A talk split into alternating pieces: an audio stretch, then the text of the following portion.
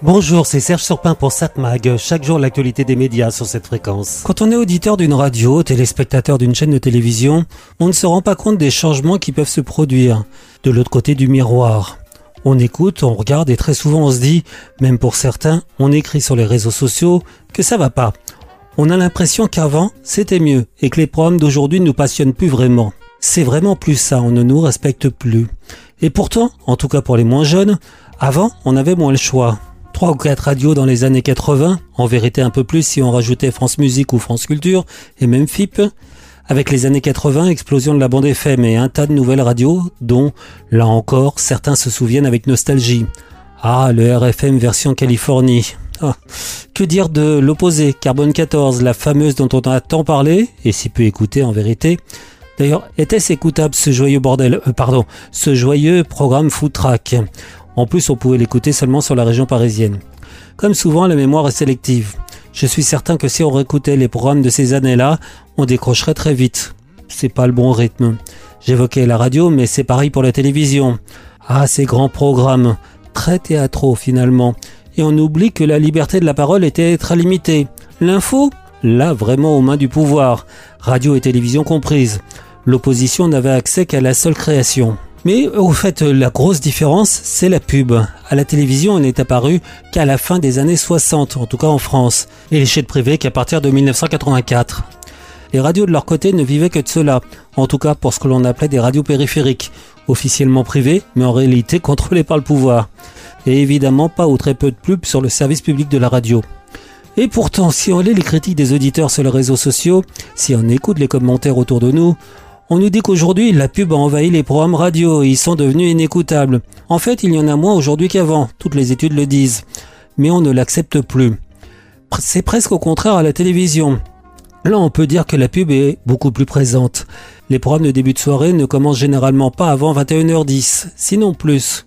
Quoi qu'il en soit, qu'il y ait plus de pub qu'avant ou pas, on ne la supporte plus. Et c'est une des raisons pour lesquelles finalement on écoute les autres supports, les réseaux sociaux, les vidéos à la demande, qui apparemment proposent moins de pubs. Oui, apparemment. Mais dans les faits, chasser le naturel, il revient au galop. Les plateformes proposent ou imposent de plus en plus de publicité. Là aussi, on a du mal. Trop c'est trop, semble-t-il. Mais dans les faits, sans pub, il n'y aura plus d'offres. Et dans les faits, contrairement à ce que l'on pense, il n'y a pas assez de pub pour faire vivre les programmes de qualité. Et oui, on passe de plus en plus sur une diffusion numérique. Et dans ce domaine, rappelons-le, près de 80% de la publicité va vers les GAFAM, ces géants du numérique américains. Et pour tenir face à eux, il faut des géants nationaux. Et il n'y en a pas, en tout cas en France. Il faut dire qu'on a tout fait pour qu'il n'y en ait pas. Du côté des médias, oh quelle horreur, vive le petit On a multiplié les obstacles. Justement, pas trop de publicité, pas trop de concentration des groupes. Et cela alors qu'en de France, on n'avait pas ces barrières. Bon, si on veut être honnête, en vérité, il y a de grands groupes de médias européens. Eux aussi sont en difficulté aujourd'hui. Bertelsmann, par exemple, en Allemagne, était très fort avec ses chaînes RTL présentes un peu partout. La plupart ont été vendues. Ils ont bien essayé en France, mais ils n'ont pas encore réussi. Ça viendra un jour. En Italie, Espagne, on a encore des géants locaux.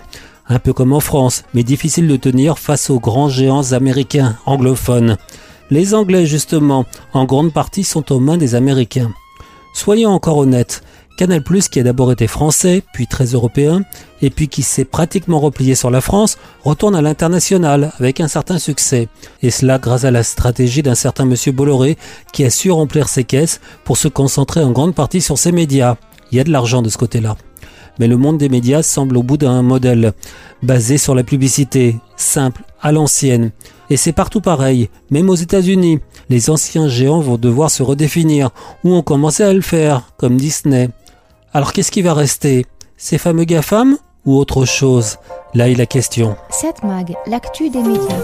Bon, à voir la télévision ce soir sur la TNT vers 21h sur TF1 une série hospitalière New Amsterdam.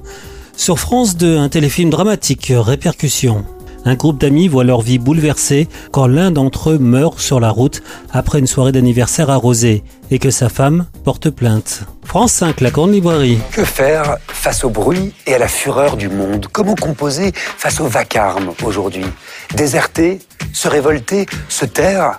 Réponse avec le philosophe André Comte-Sponville le spécialiste du silence Jérôme Sueur, les romanciers et romancières Anne Scott et Mathias Hénard, Et puis une découverte, Marielle Massé qui nous invite à respirer. Ça se passe ici, dans la Grande Librairie. La Grande Librairie, en direct, mercredi à 21h05 sur France 5. M6, le meilleur pâtissier du monde, la folle demi-finale. Arte propose Dark Waters. C'est un run de Todd Haynes de 2019 avec Mark Ruffalo. Contacté par un fermier qui voit toutes ses vaches mourir, un avocat jusque-là spécialisé dans la défense des industries chimiques découvre une pollution à grande ampleur, inspirée de faits réels. Cette histoire rappelle un peu, il est vrai, l'histoire d'Erin Brokovich. Donc ça c'est sur Arte. Par contre, je pense que je vais vous conseiller de regarder ce soir Des racines et des ailes. Versailles 400 ans de faste et d'excellence. En 1623, Louis XIII pose la première pierre d'un relais de chasse qui deviendra, sous Louis XIV, le château de Versailles. En 2023, logique, le château célèbre ses 400 ans. Numéro exceptionnel des racines et des ailes pour le 400e anniversaire du château de Versailles. Ensemble, nous allons remonter le temps, grâce notamment à l'intelligence artificielle. Vous allez vivre la construction du château comme si vous y étiez. Depuis quatre siècles, Versailles ne cesse de se réinventer. Vous assisterez au chantier titanesque de la restauration des somptueux appartements de Louis XIV. C'est le Graal en tant que restauratrice. Un anniversaire historique qui valait bien un grand feu d'artifice. 600 drones reconstituent la magie des fêtes nocturnes du XVIIe siècle. Versailles, 400 ans de faste et d'excellence, c'est mercredi 21h10 sur France 3 et sur la plateforme France.tv. 7 Mag, l'actu des médias.